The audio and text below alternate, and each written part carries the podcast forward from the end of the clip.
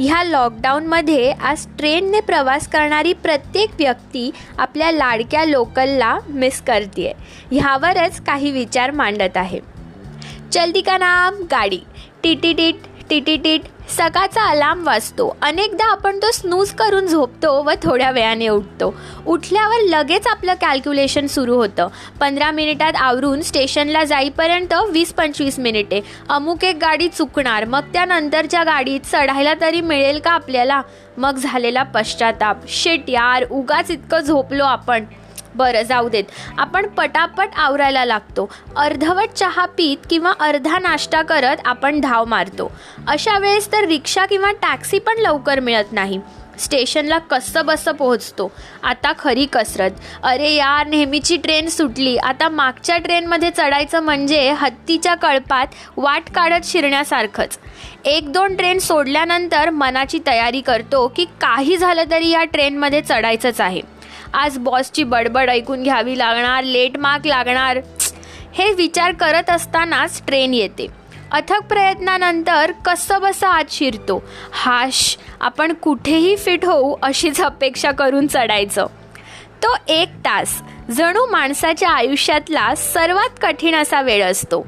न तो खिशात हात घालून फोन काढू शकतो ना मोकळा श्वास घेऊ शकतो.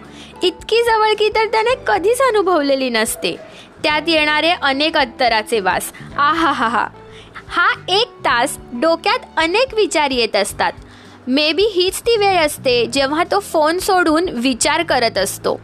ही तर रोजची धावपळ आहे. एकदा कधी चुकून घड्याळ्याच्या काट्याप्रमाणे नाही चालला तर हे असं होतं बघा. हे झालं कधी कधीचं. आता रोजचं म्हणाल तर ती सुद्धा एक वेगळीच मजा आहे. नेहमीची वेळ नेहमीची ट्रेन मग एक ग्रुप बनतो. मग आपण आपलं सर्व सुख दुःख शेअर करतो. सण साजरे करतो. एकमेकांसाठी जागा पकडून ठेवतो. ही एक एक्सटेंडेड फॅमिलीज बनते. असा हा आपल्या जीवनातला एक अविभाज्य भाग बनून जातो. रोज लाखो लोक ट्रेनने प्रवास करतात. कुणी कामासाठी तर कोणी शिक्षणासाठी. ट्रेन ही आपली रक्तवाहिनी झाली आहे हे खरं आहे पण त्यातलं रक्त अजूनही आपल्यातला असणारा जोशच आहे. We always have an option आपल्याला जवळसुद्धा शिक्षण किंवा नोकरी मिळतेच की. मग आपणच ठरवतो ना मला चांगल्या अपॉर्च्युनिटीजसाठी ट्रॅव्हल केलं पाहिजे. दॅट मीन्स आपणच निवडलेला हा पर्याय आहे. मग आपण का कंप्लेन करत असतो? जेव्हा काही चांगलं करायचं आहे तर त्यात येणारा त्रासही सहन करायला हवाच ना? Rather, enjoy the journey that leads you to a beautiful destination.